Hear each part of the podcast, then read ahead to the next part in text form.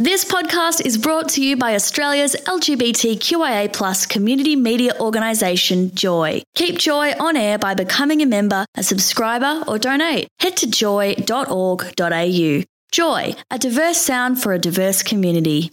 This is a Joy podcast brought to you by Australia's LGBTQIA plus radio station, Joy 94.9. For more information, head to joy.org.au. If there's one thing that you should do to stay up to date with mm. news, it's not listen to the ABC. It's not read the financial review. No. It's not go to the Murdoch press oh, site. Well, certainly no.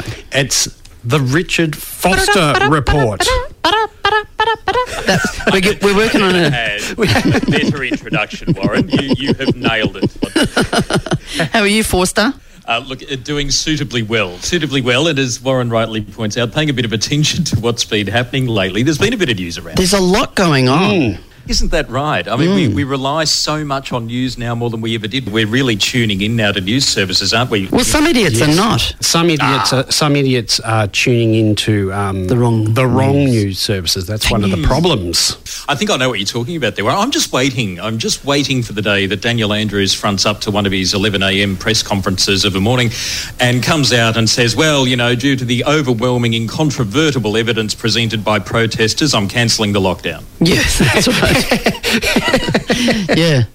Gee, they make a good point. Yeah. Uh, what, what, what, what concerns me though is a lot of they're quite violent towards the police, um, and there's this trend of not giving names and sovereign citizens and all of this rubbish going on. And I think, you know, it's one thing. I mean, it's illegal to protest at the moment, but they're just jumping to the violence rather quickly.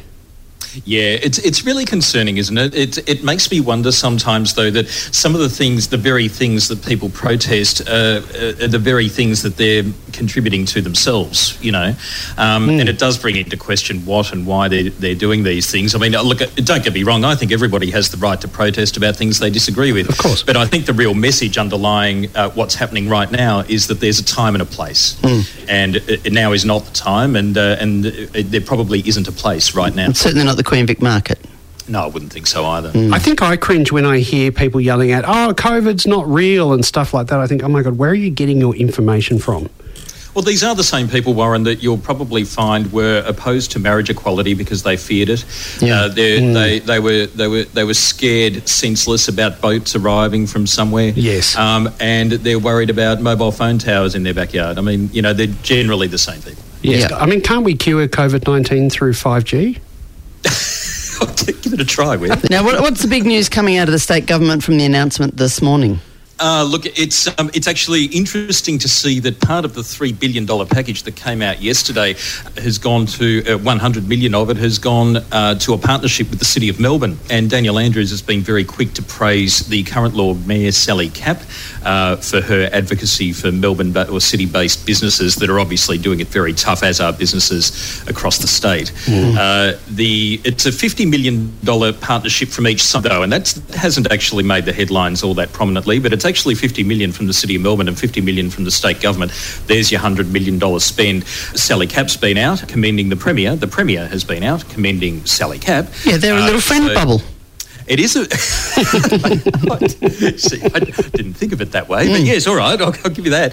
Now, this is going to be. It's going to be interesting now to see how other Lord Mayoral candidates respond as we go into the local government elections over the next few weeks. Uh, now that there there seems to be this uh, this signed up partnership, all but a signed up. Yeah, but that's committed cash. It's not like anybody can refute that or or No, no, you withdraw wouldn't it. think so. It's just that we, I mean, we do already have one Lord Mayoral candidate out there uh, saying that he wants to take uh, Dan Andrews to task over the lockdown. Uh, he he wants to take the challenge up to the to the premier to do more for business. Well, this is hundred million dollars for businesses in his electorate. So it, it, it, this is what I mean. It's going to be interesting to see now what other Lord Mayoral candidates have to say about Daniel Andrews when he's just pumped hundred million dollars into their local businesses. Also, sure as the day is long, if the lockdown were lifted, City of Melbourne would have to be the one that suffered the most immediately because this, we just have the highest population of workers and transport Well, hubs. that. When you ask people what the largest economic driver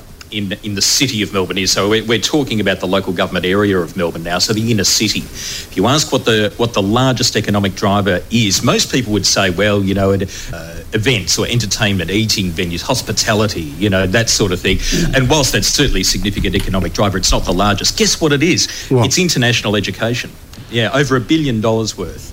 Um, sitting in Melbourne. So you, you take that out of the economy, and what have you got? And that's actually, uh, I'm talking about the central city now. You You've got three koala shops. That's what Well, you've yeah, got. you don't have much more. That's about it. Those That's little clip-on ones. That's it. Exactly. Hey, it was interesting to see uh, the News Corp papers published late last week a poll of five state seats, which uh, yielded some somewhat interesting results that are probably worth having a quick chat about.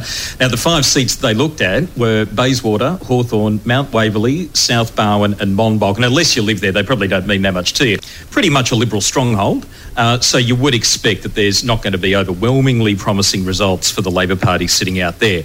Lo and behold, the poll tells you they suffered an average swing across the five seats against, Against? Uh, the Andrews government of some 14%. Uh, you would call that a whopping swing for sure. Uh, and they, they will also say, as they did in uh, the yarn that followed the, uh, the publishing of the poll, that if that was replicated statewide at the next election, the government would be, would be wiped out. Well, of course, it, it would be. But let's have a quick look at those seats. Uh, Bayswater was a marginal seat. It was only created in 1992, only held once before by the ALP, and that suffered a swing of 5%. Mount Waverley, also very marginal, only around since 2002.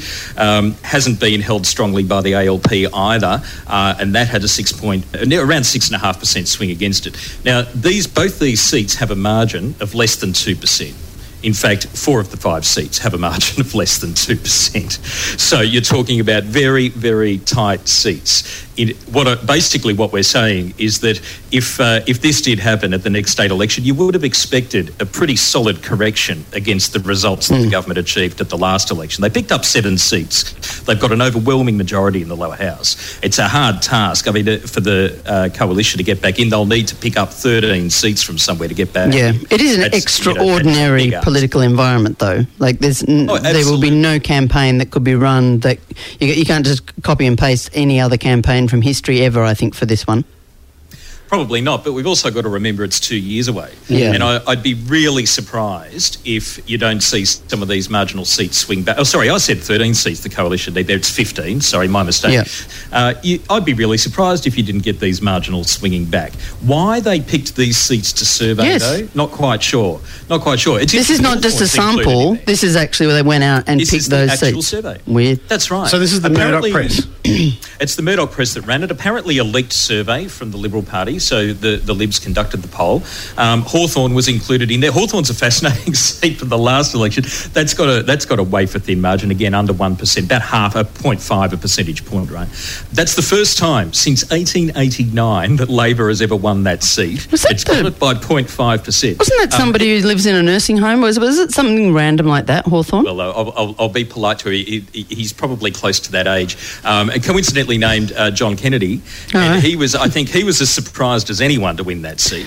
Uh, I, he was definitely not expecting, and I'm sure pleased that he Hmm. won, but he was certainly not expecting it. If that seat doesn't go back to uh, the Libs at the next election, I would bear my button Buttonberg Street. I mean, it's, it, There we go. it's- You ha- you can heard it here first. You've We've heard, heard it, it. If I'm allowed to, if, if uh, restrictions permit. Now you're Um, about to, to break the great the best kept secret in politics in Victoria, which is the name of the existing Liberal Party leader. Because I wasn't, I wasn't. I think that's been a closely guarded secret for some time. Well, um, it, let's let's just watch this space. The current leader of the Liberal Party is Michael O'Brien. There you Never are, heard of him. down. Michael O'Brien, um, actually our former state treasurer. Uh, so in the uh, previous Liberal government, Michael, look, uh, I understand. My information is that there is actually a deal in the Liberal Party that the leadership will be handed over before the next election, and it To will Guy? be Michael O'Brien. It'll go back to Matthew Guy. Yeah. yeah. Now you might remember Matthew Guy. Well, Yes. we honour him. Yeah. Yep. There you go. Um, so look forward to seeing more of Matthew. Um, Back to I the future expect, Uh, it is a bit. Um, makes you wonder, you know, if he couldn't win the first time, what makes it different now? Um, well, there are probably a few things. Um, obviously, there wasn't a COVID crisis. There wasn't allegations of mismanagement by the government and so on. I actually Um, think they're handling it reasonably well, the Libs, by not going, they're not overtly going. The fact that I don't know Michael O'Brien and haven't heard him speak means that they're not going hard now. They'll wait until this calms down and let Daniel Andrews calm it down and then go hard on the back end of this. Yeah, I don't think it's from lack of trying on the uh, on the part of Michael O'Brien. Um, I think he, he is actually making every effort he can to get out there. The the issue is that people aren't listening. Um, people are very keen to make their own criticisms of the government and to and to listen to the government respond, but not so keen to listen to the opposition. So um, look, it, it's it's kind of your mid your mid electoral term at the moment. That's not unusual, regardless of the circumstances. Uh, not unusual at all. But as you get as you get into the election season, if you like, so you know we're talking now about say from about halfway through 2022. Then I'd be a bit surprised if the opposition wasn't getting some traction. And indeed, if they're not, well, you know they're out to sea, aren't they? Yeah, absolutely. Now, on the federal level, we're running out of time, so we're just going to have you chat with us about what um, our friend Ms. Palaszczuk is up to.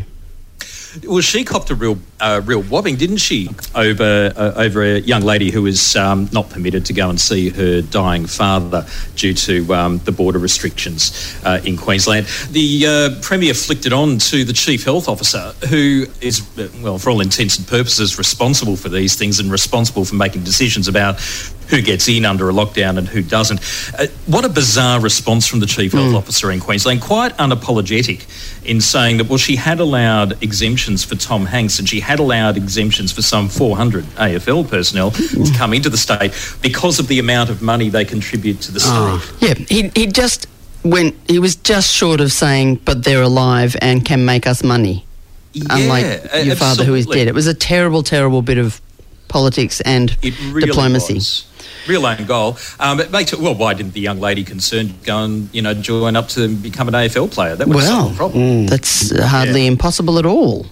Kind of silly. Yeah. It's uh, yeah, another own goal by the Nationals in Queensland too, Warren. That um, that you just pointed to uh, with Mr. Barilaro threatening to pull out of the coalition if um, protection measures for koalas on farmland weren't um, weren't abandoned by the government. Because they were already, Not- it was already introduced, wasn't it, in March or April this that's year? That's right. Um, they were talking about uh, ramping those up though, and Ah. actually, uh, yeah, increasing uh, the burden on farmers. Uh, the few, uh, through the Nats into a furor, um, kind of not exactly thought through though. Um, Kind Tantrum. of, you know, a bit of a ta- uh, an on the spot tanty, um, fired before thinking. Um, ended up in a meeting with the premier first thing the next day, where he had to say, "Nah, just kidding." Uh, Yeah. Pulled it all off the table. I think we've all, well, I think we've all pulled some shit like that during COVID, though. Um, I wonder if there'll be any repercussions to the National Party uh, in federally. Yeah, it was interesting to see that Morrison didn't want a bar of it. Um, uh, Barnaby, Barnaby would. characteristically, was the only one to jump on the bandwagon and try and assist Mr. Barilaro out. Uh, yeah, whether or not that was really assisting or not, I don't know. but he, he gave it his best shot.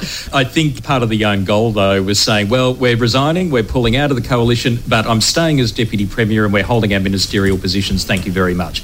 Well, bit hard to have you take it, Edith. I love it that Barnaby's sentimental from the time when he was just getting rid of Johnny Depp's puppies, you know, Pistol and Boo. Like, they were the good old days for Barnaby. uh, lovely to talk to you. We'll have a chat again this time next week. Thanks for listening to another Joy podcast brought to you by Australia's LGBTQIA plus community radio station, Joy 94.9. For more podcasts or to support Joy by becoming a member, donating or subscribing, head to joy.org.au. Thanks for listening to another Joy podcast brought to you by Australia's LGBTQIA plus community media organisation, Joy. Help us keep Joy on air. Head to joy.org.au. Joy, a diverse sound for a diverse community.